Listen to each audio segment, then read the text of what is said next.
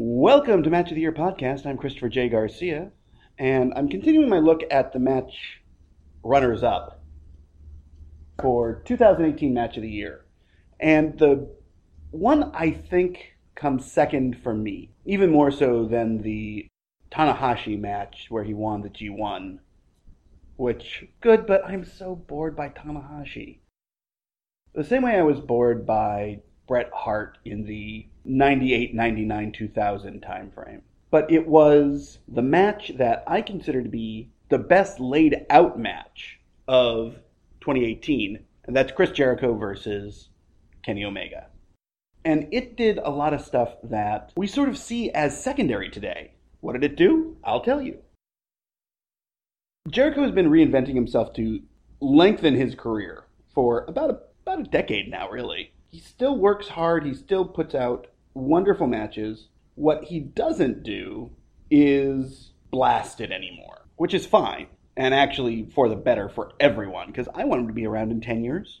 Instead, what he's done is come up with a brawling character who works matches that are smart, but at the same time recognize that there is an expectation among the audience that he do certain things. When you have built your reputation on being, for lack of a better word, a flyer, you become tied to doing those things. But what Jericho has done is given some of those things, some level of those things, while adding in more character work combined with this idea that he can do brawling tactics. The other guy who did this very well, honestly, but was still at a point where his body was allowing him to work at a high level was future murderer Chris Benoit. And in a lot of ways, Jericho's current attempt is sort of a Benoit circa 2006 7. I guess 5 6, really. Where it's a physical style, it's a fast style, it's a smart style, but it is not overwhelmingly taxing. All you have to do is watch Benoit 96, 97, 98 and compare it to that end phase of his career before he went off the rails and murdered his family to really understand the difference between the two. And Jericho is on that line right now. Such a great match. The flow of the match is two sided, and this is the beauty of it. It is Kenny Omega as his impact persona. It is fast, hard hitting, and it's Jericho stepping him out of that and bringing him to his style that he is working this brawl, this tough, tight, smart work. And the, the match is actually told within the transitions between the two. Something as simple as Jericho sidestepping a knee rush. And, you know, no one will ever fault the selling of Chris Jericho. But here he was perfect.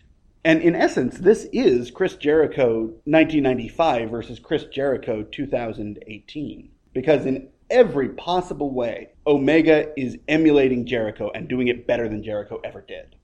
Because he focused on Japan instead of US. And that diff is the whole difference. And it works so beautifully.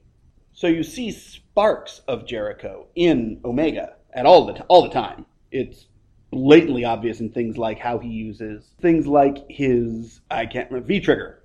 The V trigger is perfect. His clotheslines. He has this timing that I can only think of having come from the Jericho playbook.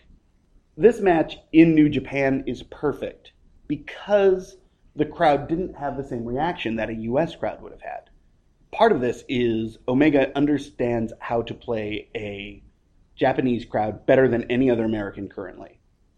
And possibly ever, with the possible exception of Stan Hansen and maybe Bruiser Brody. If you look at someone like, for example, Steve Dr. Death Williams, one of the great foreigners in Japan, he was working a Japanese style. He was working it as if he was working a US match, just with a Japanese move set, which super smart, honestly.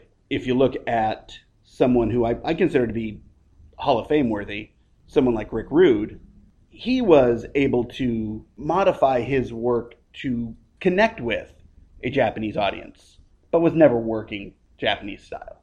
That's sort of what Jericho has done, but there's a far greater greater connection to his idea as to what they want. One thing Jericho has always been is a leader. He leads his matches. He leads the audience into what he sees as necessary for him.